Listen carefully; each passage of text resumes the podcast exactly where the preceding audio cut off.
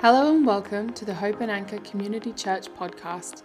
Each week, we'll bring you the latest preaching from our Sunday services. We hope that as you listen, you encounter God and you're encouraged to go deeper in your relationship with Him. Enjoy the message. It's so good to be here. I, I was away for some of the days of the week. I was in Spain. I was meeting with some missionaries, people that are investing their lives actually, and um, the motivation of of the trip was to actually kind of like share with them a little bit of the things that we have been doing here in the city, but not only that, is how to take authority, how to take the land. And it was a very fruitful, very fruitful time. I have to say it was it was epic. Jesus showed up, and if Jesus is, oh my God, literally. Um, we're gonna come um, in the book of John's, John, John 5, 1 to 9, under the subject New Grace.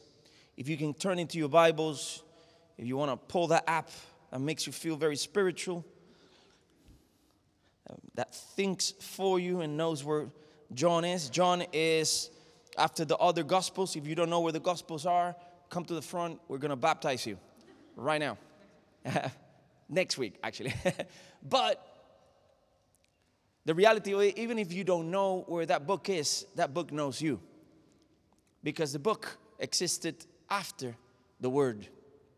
The Word didn't start with this manifestation.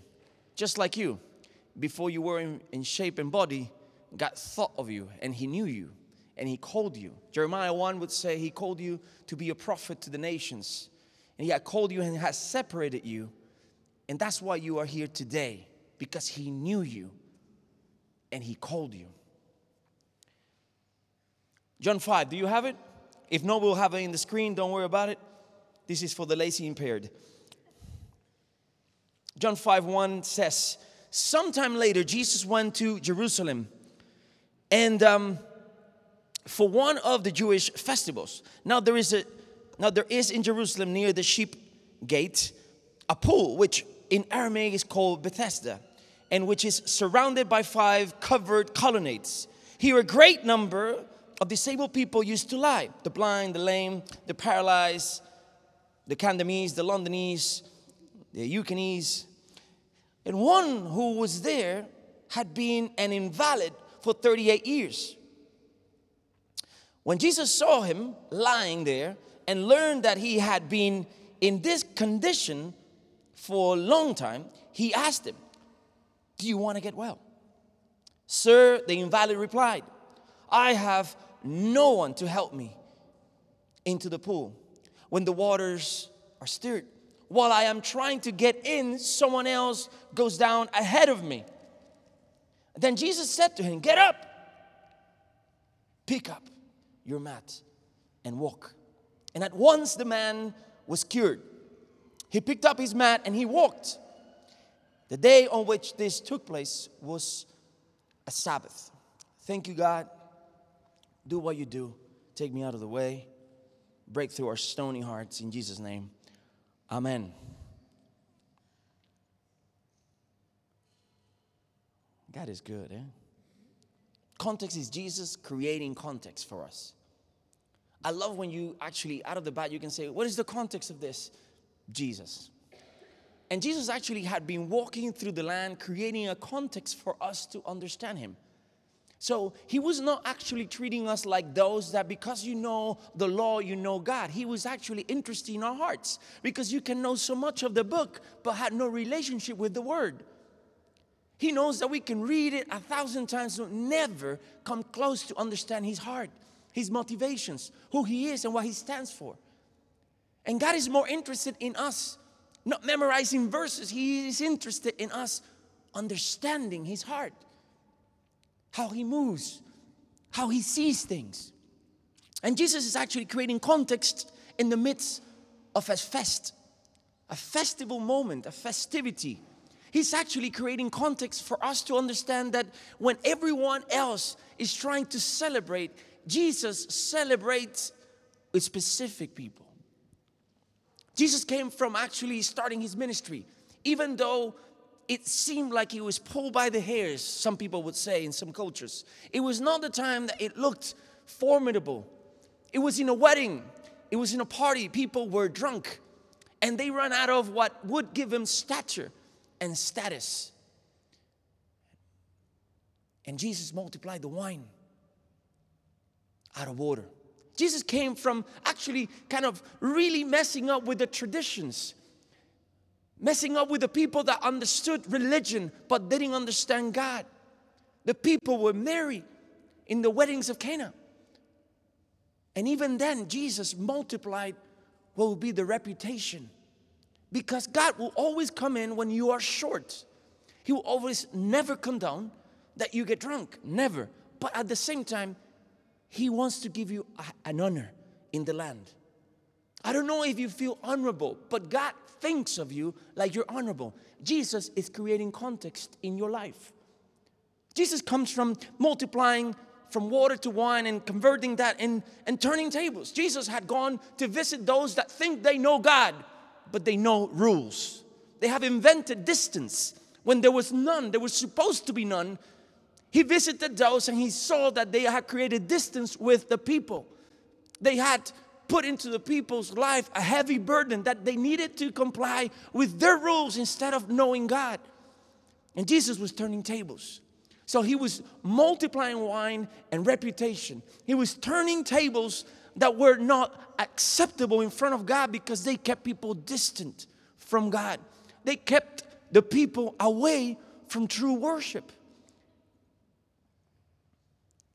He was coming in and he was also investing in those that were in high stature. He was coming in hot as it goes, and he was healing the people that were important. He was healing the sons of the leaders, the religious leaders in the area, but he also had the wherewithal, like he has with you and me, to visit the low places where people of prestige never go. He was able to look eye to eye to the ones that we ignore the ones that we look further out so they don't notice our eyes, so we don't have to pass on that chair, on the tube, or maybe we don't have to give that token. Maybe, maybe Jesus will not go past you. You might think you're the up in the stream, but you might be low. And today he's coming to your colony, baby. Today he's coming to visit your lowness. You're low. You might have overpassed that. You might have actually kind of lived a religious life till today that actually leads you into think that everything you know makes you better than the broken, but the broken are the ones that enjoy his company. And we are a church, we are called, our vocation, the gospel really calls us to be one with those that are low, that are broken. Jesus was one with those. Jesus fought more the ones that thought they knew than the ones that were broken and hurting and lame in their hearts, their minds, and even physically. And that's the church he wants to come to see.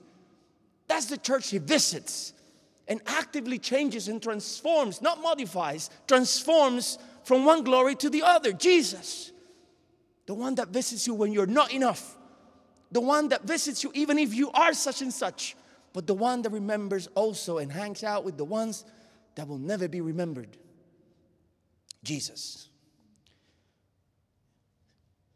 So I'm not bragging when I say I love to say Jesus is the context. We are in Bethesda.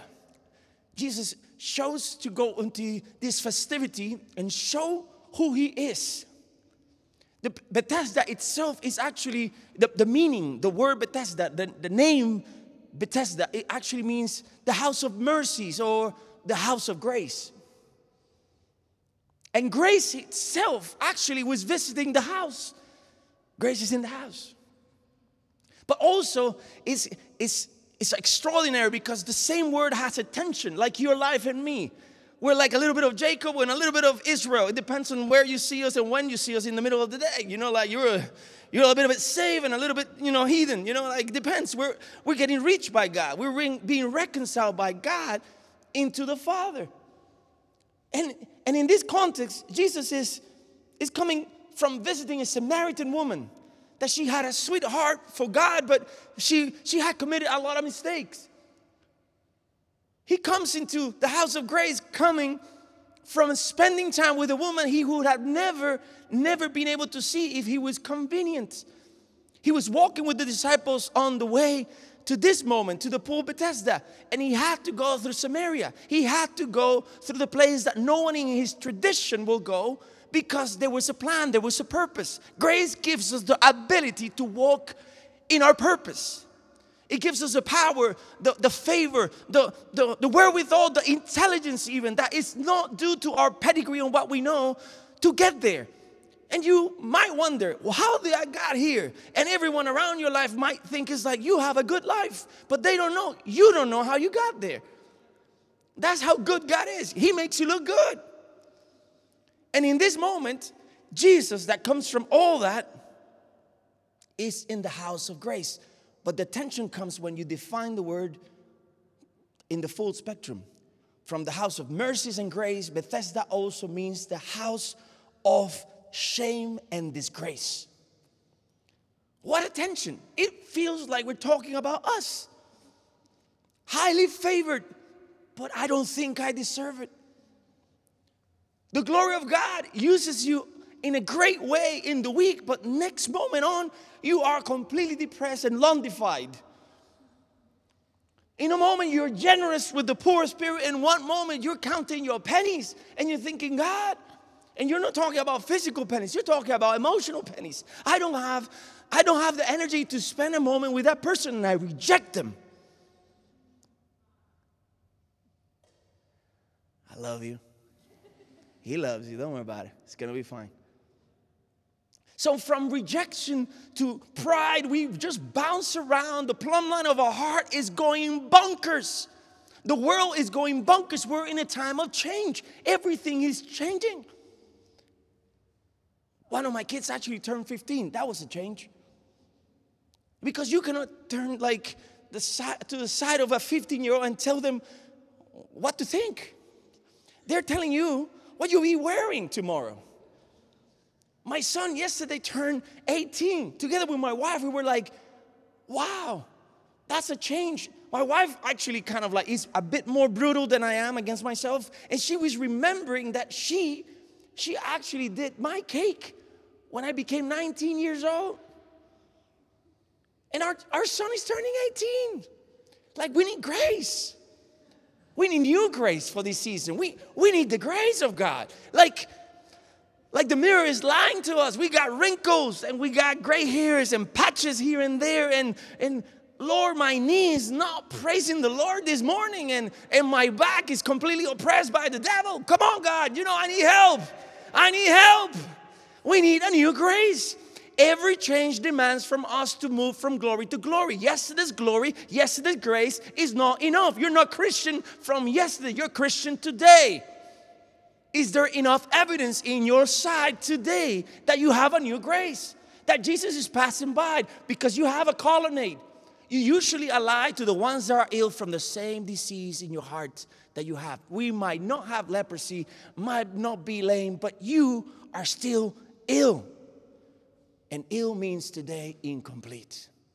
And I need Jesus to come through my incompletes. Because if not, I will not be able to get there. So the story situates us in Bethesda. We're talking about mercy, and we love that. Wow, mercy. Thank you, Lord. Your mercies are renewed every morning. Spirit, lead me. And we start singing, we get all kind of romanticized. We got the Roman eye, you know, onto that. We like look at it with desire. It was like, mm, I desire that thought. But all of a sudden, you was like the house of shames. Oh Lord, if they knew who I am in the private, Lord, have mercy. Bethesda is, it's safe to say there was a place for the abandoned, the afflicted it was a place for the forgotten, the dirty, the lame, the outcast, the you, the me, the needy, in the emotional, the spiritual, even in the physical, some of us. A place for those that are sick, a place for those that are confused. If you're one of those, there's grace. I don't know if this week you were trying to make means in your thoughts, in your emotions, physically, emotionally, financially, but there's a place, there's a place for you in this colonnade of us. All of us are in need of Jesus in the daily. We got to be sober in our walk with Him. If we walk today thinking we got it all figured out because we saw Him yesterday, eh, that's wrong. You need the grace of today. You might have seen what He has done, and that's up to you if you were paying attention. Some of us walk so hard and so fast, and we're thriving and striving to be loved by others, even in circles that know Jesus, that we never pay attention that Jesus was with us. And you're asking God on a Saturday, How was this week? You're trying to make counts. You know, you're trying to close the books of the week and you're trying to say, Hey, God, did I see you? And God is saying, Did you notice?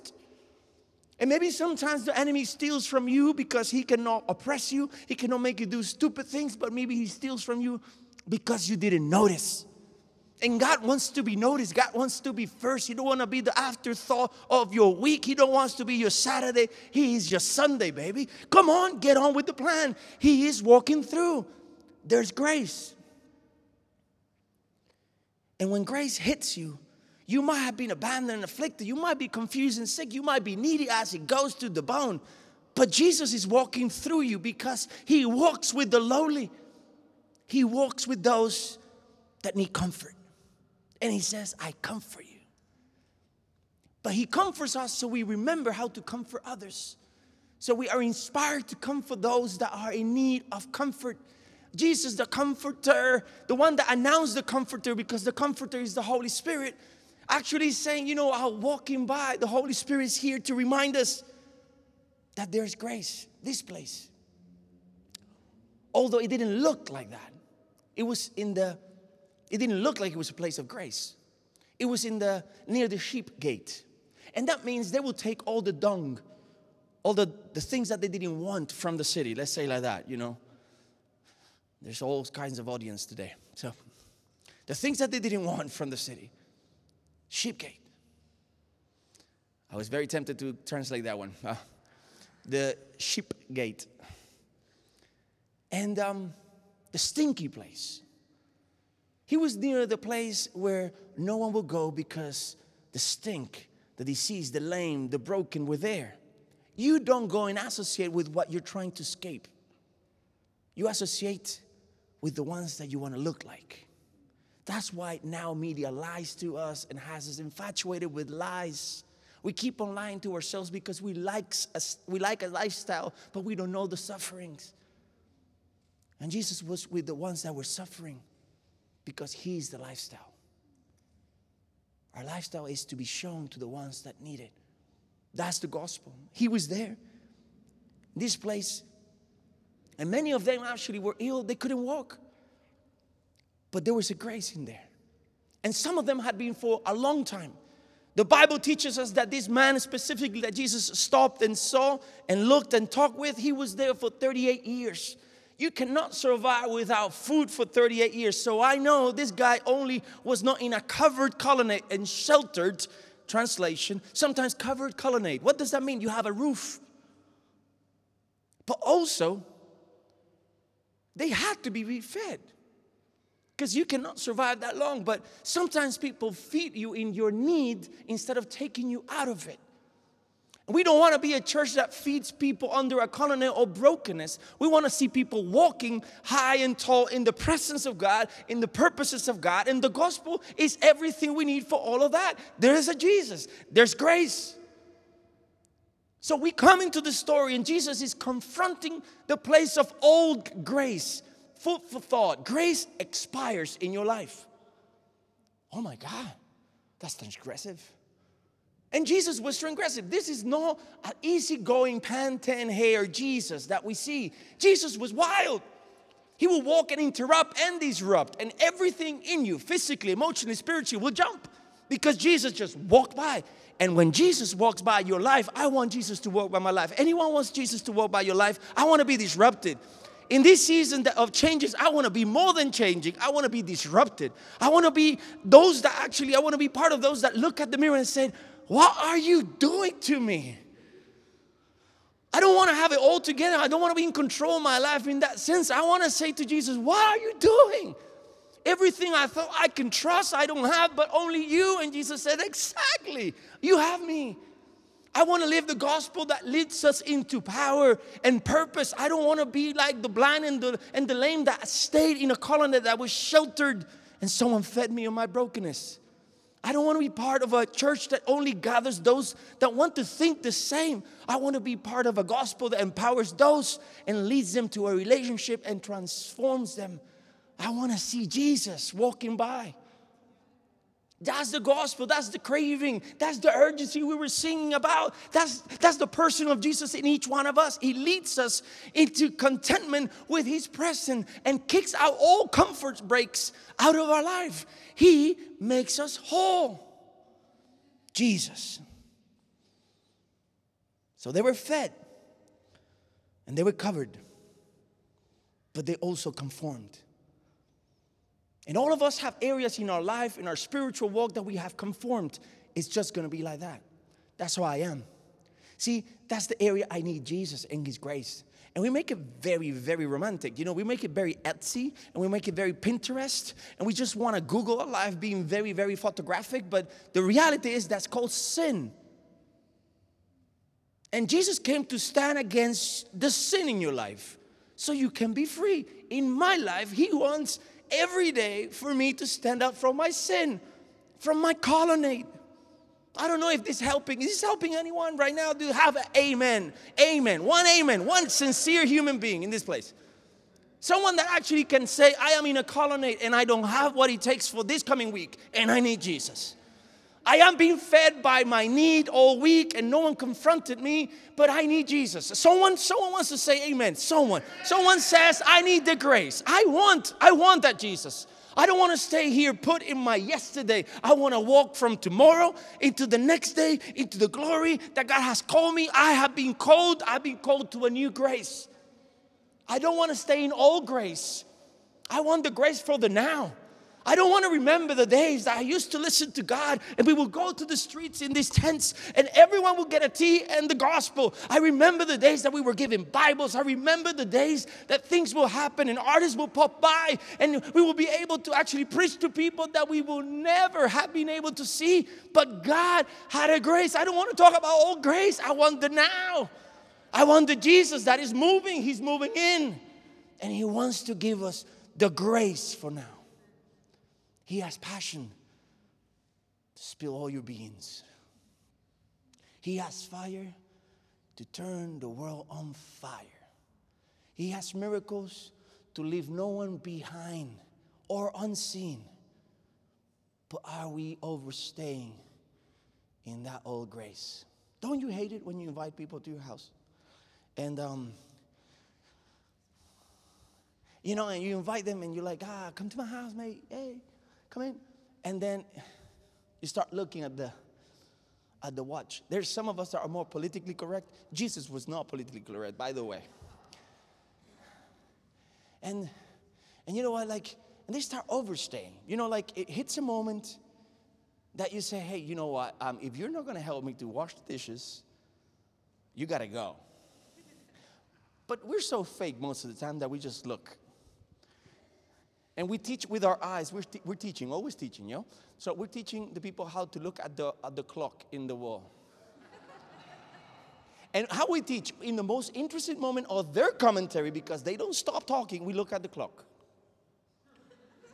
That's how you teach people, you gotta go.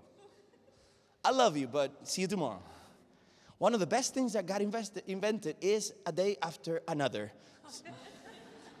I see you later. I love you, but Shut up. Thank God, God is not like that. We never overstay Him, but we might overstay a grace moment. We might overstay, we might actually pull too many tricks on the same grace. We pull too many moments, oh, God's grace covers me moments, you know?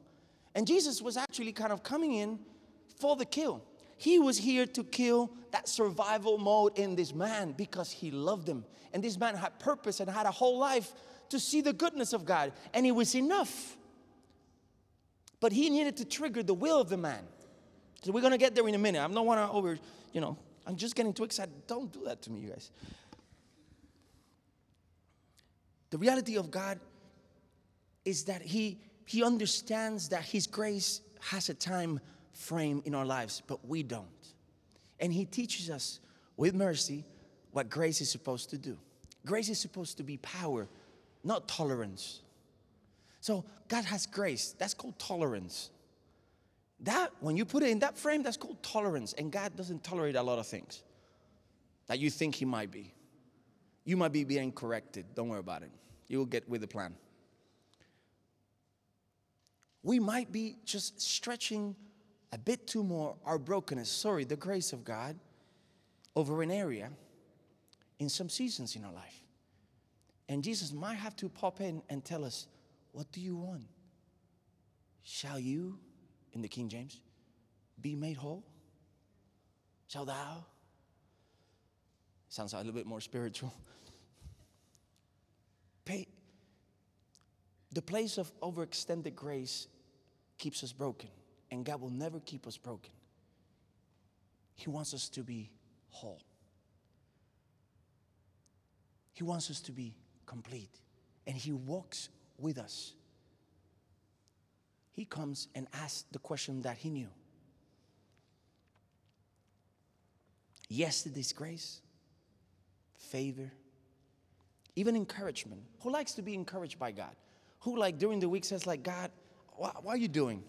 And God says, I love you. And you're like, thank you. Or like, it's gonna be fine ah, that's what I need to hear.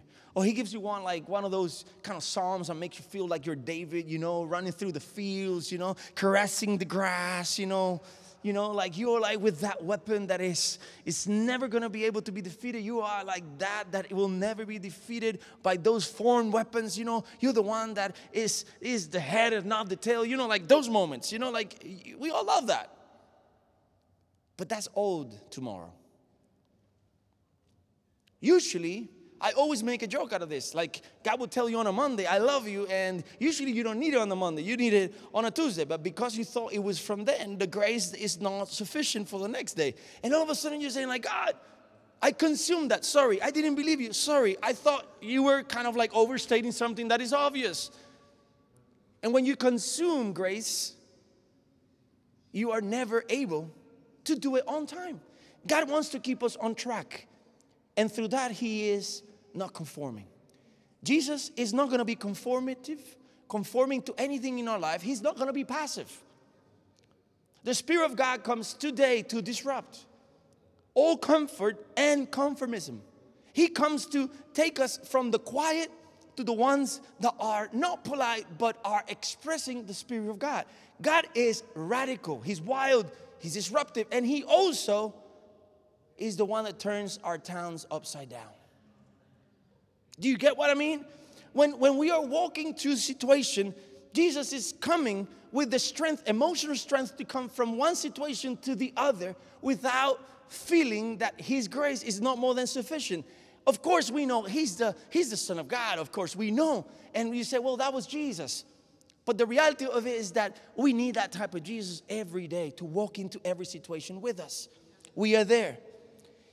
Jesus would walk into town, said, with one conversation, we talk about the, the woman, the Samaritan woman, with one conversation, he would disturb or disrupt the whole town. We're talking about the possessed man in, in, the, in the Gadarenes area, and he had a conversation with one man. And you know what? It was so disruptive that actually that's called disruption. When you start talking about Jesus, disruption happens to come around. Amen. Let's use it. Special effects. It happens. The reality of it is that even if we're afflicted, Jesus is in town. Even if we're confused, Jesus is in town. And disruption is part of the mix of grace. If you're trying to have grace that looks good on an ink or in a magazine or, or in, in, a, in a picture, that's not gonna be grace. That you control that you put you, you put little effects onto it. Like what do you call them um, nowadays what, what like yeah photoshop is one thing but what you have in your filters filters. Grace has no filters mate. Oh, that sounded better even that that sounded better than in my head. Grace has no filters. Can you put that down? Maybe if you learned that this week actually i love the disruptions because it shows you that grace has no filter Grace has no filter. So we're there, and He's coming full of new grace. He was not using the grace that he needed for the woman in Samaria. He's not, he's not looking for, for the grace that he had in that wedding that he just, um, he started doing things that people were called attention into. He, he just, he was using new grace. The grace for the moment.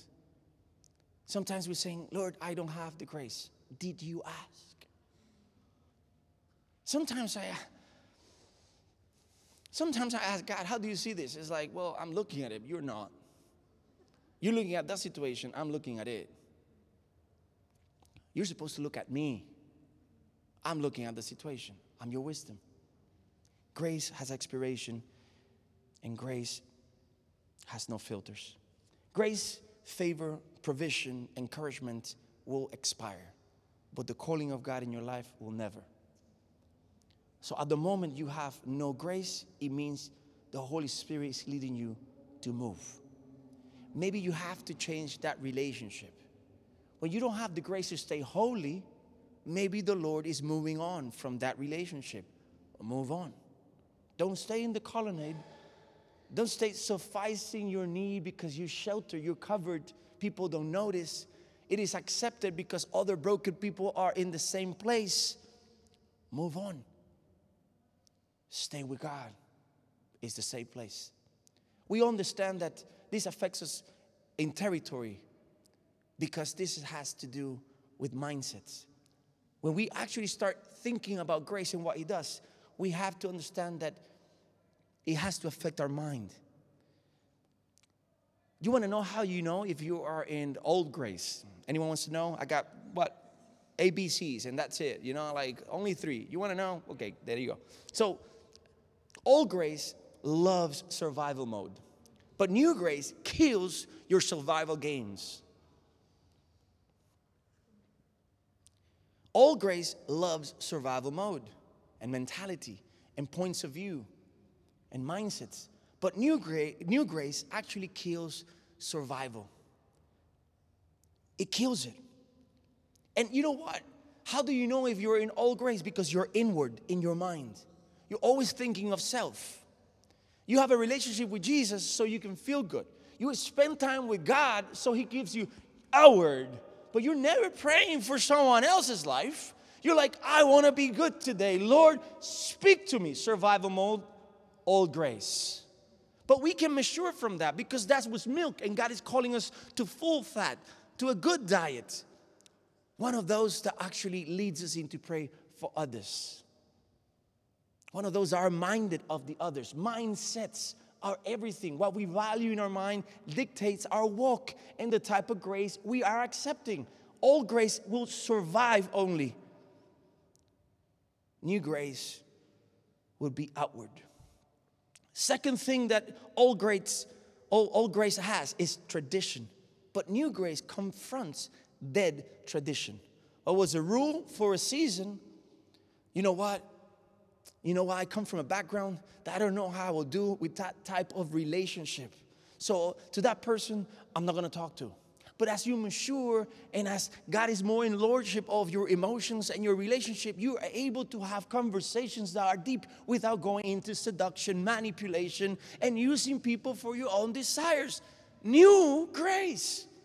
You don't have to stay scared of what would people will do to you because you got a favor in your life. It kills the tradition, what you traditionally would have done. They had a cultural tradition that said that angels will come and steal the waters, and then the first one that will go in, boom, wunderbar, they will be healed. But that was tradition. That was not Bible. That was not Spirit of God. That was tradition, superstition. Old grace keeps you superstitious. If I do that, if I don't do that, because there's Christian superstition. Do you know? If I do this, the Lord will bless me. Man, He blesses your heart. If you're doing it with the wrong motivation, He won't bless you. He will teach you. He will keep His hand. So he able he he allows for you to have the space to look for him instead of tradition and superstition. You still love me? You you're awfully quiet. I knew this was not going to sit down with you very good. But it's okay, you can change. New grace. I need your grace as well. not only God's use. Not only that, it confronts the dead traditions in our life and it teaches us how to value forward. So I am not only having relationships because they give me something now, I value relationships because they are something for the kingdom even tomorrow. So I'm able to see people with the hope, with the grace, with the, the wherewithal of God because I know that there's something of God in that person and I'm able to love clean. So I am dying to the survival mode. I'm dying to the tradition because I can see with the new of God. I'm able to see and value the people more than what they can offer me. I'm not inward. I'm not traditional. I'm not saying, oh, this is was how I always done it. I'm valuing how God sees it. I have a new grace. And thirdly, see, I finish with this. God calls us with new grace to growth and excellence. Old grace says, you know what, I've done all of this. Now I'm okay. And some of us are tired and have not been refreshed. We have not paid attention, and Jesus is walking by. Get tired, get weary, and that's normal when we're walking with God. We get tired and we get weary, but as we walk with Him and we're looking at Him and we're noticing Him, we get refreshed. We get new grace, and that leads us to grow, not be stagnant, not to lay down our comfort in our mats, in our colonnade, in our accepted area and group. God calls us to grow and to grow and to be excellent. Not only to grow as people, but to seek the growth of God in others because we're outwards. We take risks. Those that are in survival mode in their faith never take the risk. We're always counting if we can do that based on our knowledge of who we are. Look at the people of Israel in Exodus. They were trying to go into the promise. It was set, it was theirs. God said it. But they are looking at the giants. Can I take the risk? And sometimes we are distracted by the giants, we're distracted by the challenge, and we don't see that we can take a risk. And if we believe, if we have the grace from God, we can take them. Look at Caleb and Joshua. They were saying, hey, you know what? If God said it, we can do it. And they were only the only ones that actually got into the promise. Do you want to get into the promise, into the purposes of God? Then you start taking risks. Because if it's not impossible, God is not going to inhabit it. If you can do it, you do it. But if only God can do it, He will get into it. He called you, it has to be impossible. And if it's impossible, He has the glory, not you. 38 years. 38 of being abandoned. I don't know what areas in your life you had sat down in the corner and you have not visited for a while. But Jesus today is passing by. To grow and to be excellent calls us to invest our lives and not to pass the receipts to God. God, I did all of these things for you. The Bible itself, Jesus Himself, is going to frown upon those moments. When Jesus is coming by, we have to invest our life. It's not that I did all that to you and for you and through you, it's that I knew you while I was doing all that. We invest our lives, and as we invest our lives, we get to know Him. That's the price. He calls us to grow and to be excellent, to raise the bar and standards. And finally, one of my favorites, He calls us to move in quality. We're big on saying, no, no quantity. I want quality. I don't want the big perfume that is cheap. I want the small, small pot that is nice Jesus is looking for us. And the grace of God actually comes today to say, I know that you don't have enough. I know that I'm passing by in the places of your shame that you want to say, I had grace, but that grace is old. It's time to mature. New grace needs to be put in place. He's actually kind of saying, Hey, I don't know how long you've been there, but don't worry. I visit that, and tomorrow you're called to have a purpose. That man had to have a job next day because he was healed. He was carrying what was carrying him. that man had to actually kind of confront the mentality of trying to go to the pool, and every time someone would jump because he had no one to help him, that pity party that he was throwing there in front of Jesus got confronted in such a way that he never went back to the porch, the porch of his heart. I was looking at the story and I, I had to see that he tried to go to the pool several times, so that means that he moved.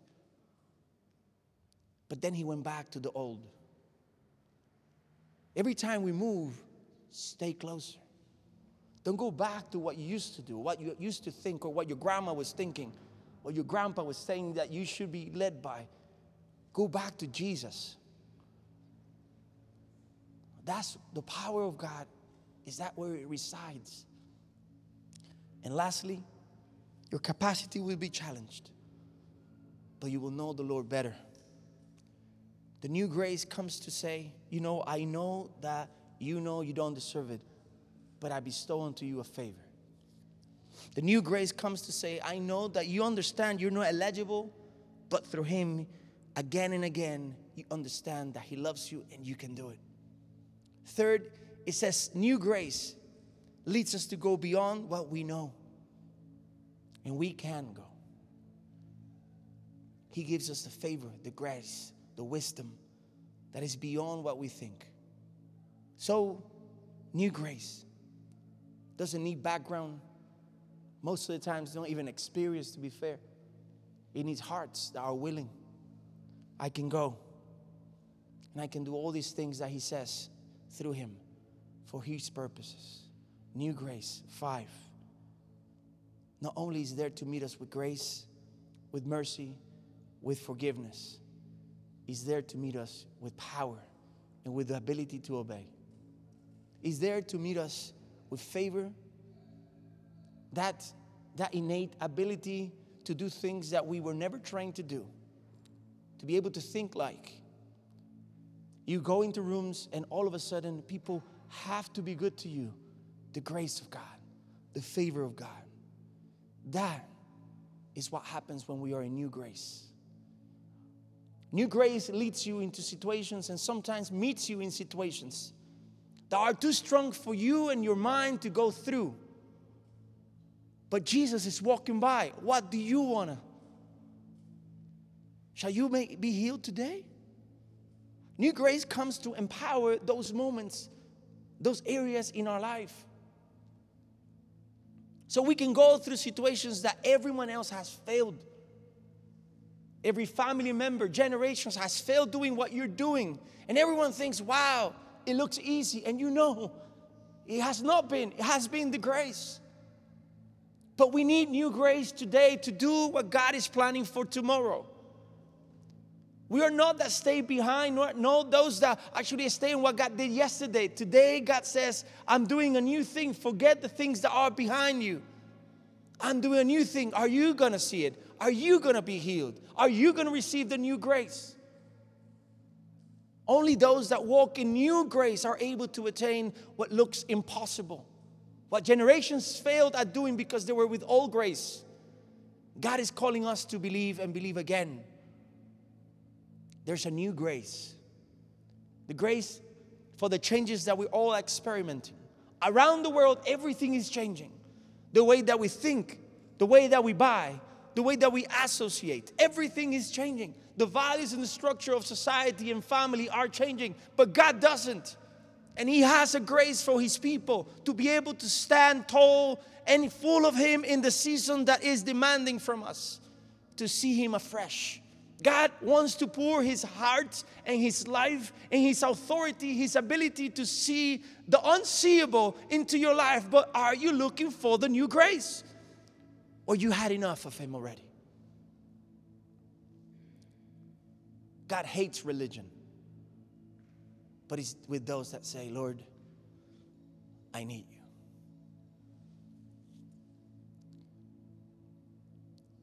If God has been speaking to you at any point, you can put your hand up. I don't, I don't want to ask you to stand up. Not yet, not now. Is God has been speaking to you? Is there a response that you need to activate?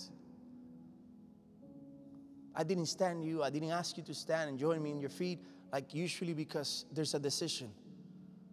The man stood and walked.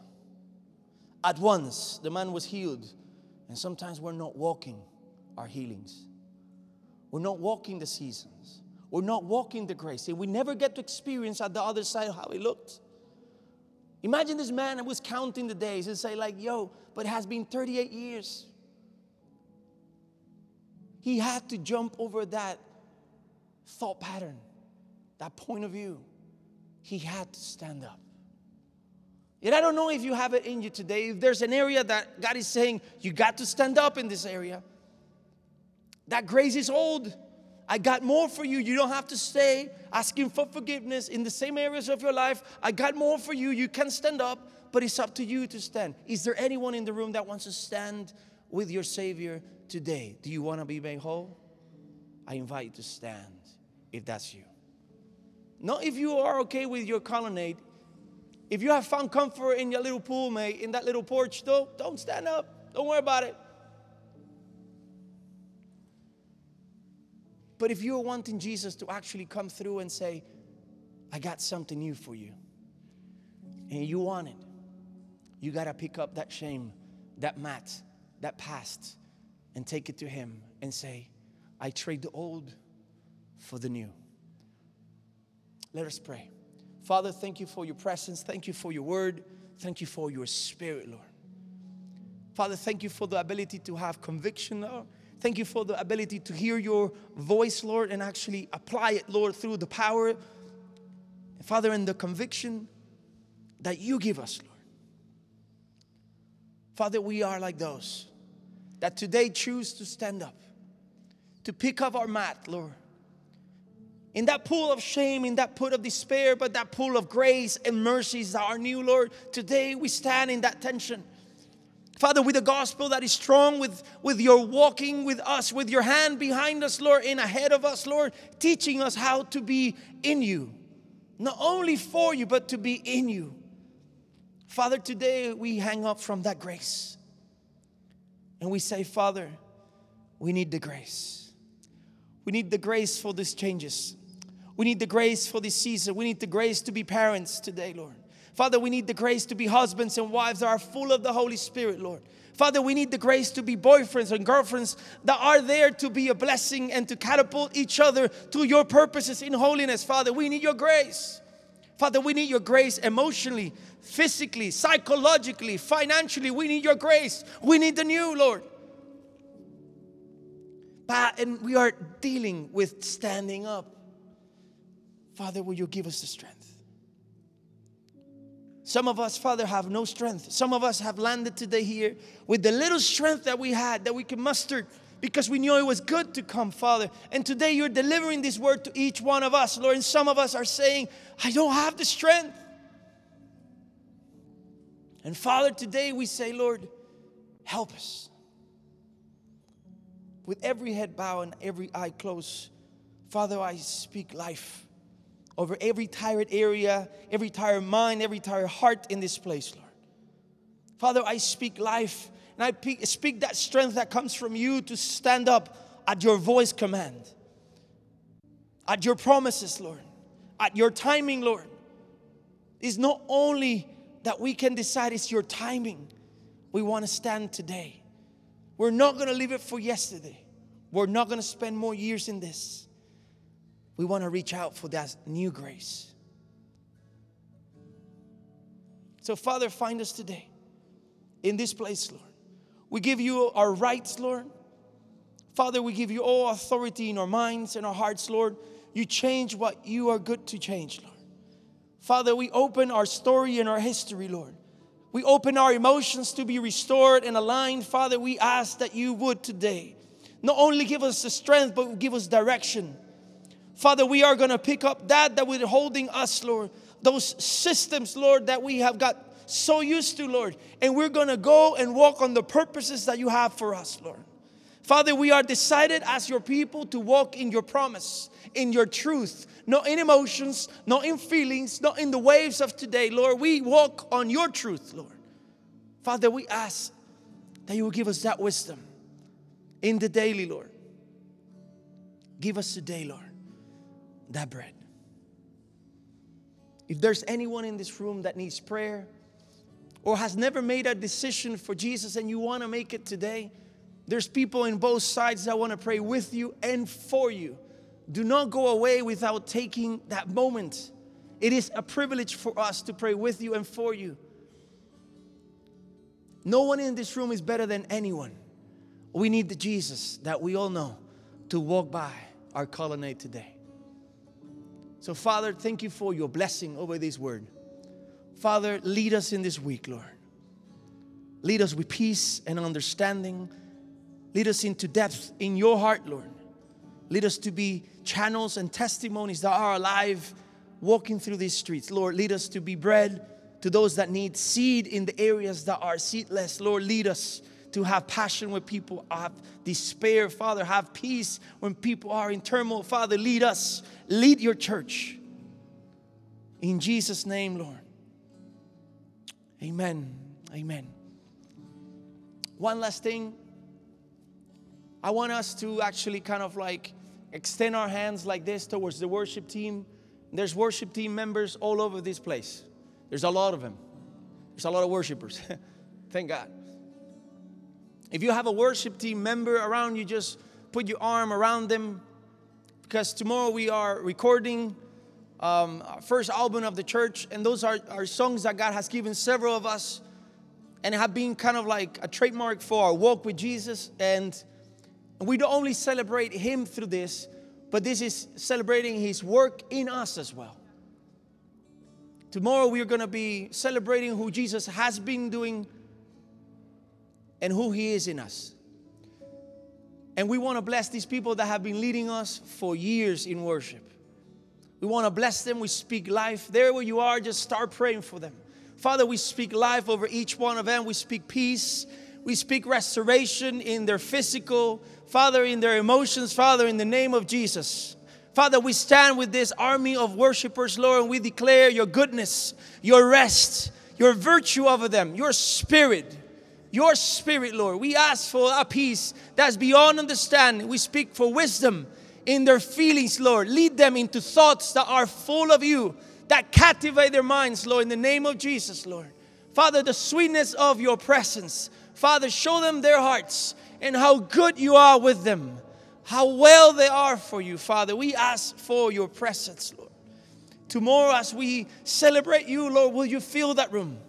Father, will you feel, Father, our minds, our hearts? Can we celebrate you how you deserve, oh our King?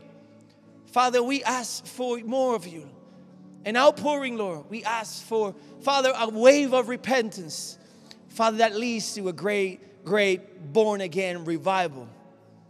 Father, we ask for your presence and we ask for the impossible. Father, we ask for doors open in this city, Lord, that have will have ears to hear and receptive hearts, Lord. Make yourself famous in the hearts again, in streets again. In Jesus' name we pray. Amen. Amen. Let's worship. Thanks for joining us today. If you have any questions or would like to share how God is speaking to you through this message, let us know on any of our social media platforms. Make sure to visit our website hopeandanchor.org for more information on who we are as a church and to find out how you can be part of the Hope and Anchor family. Thanks again for listening, and we'll see you next time.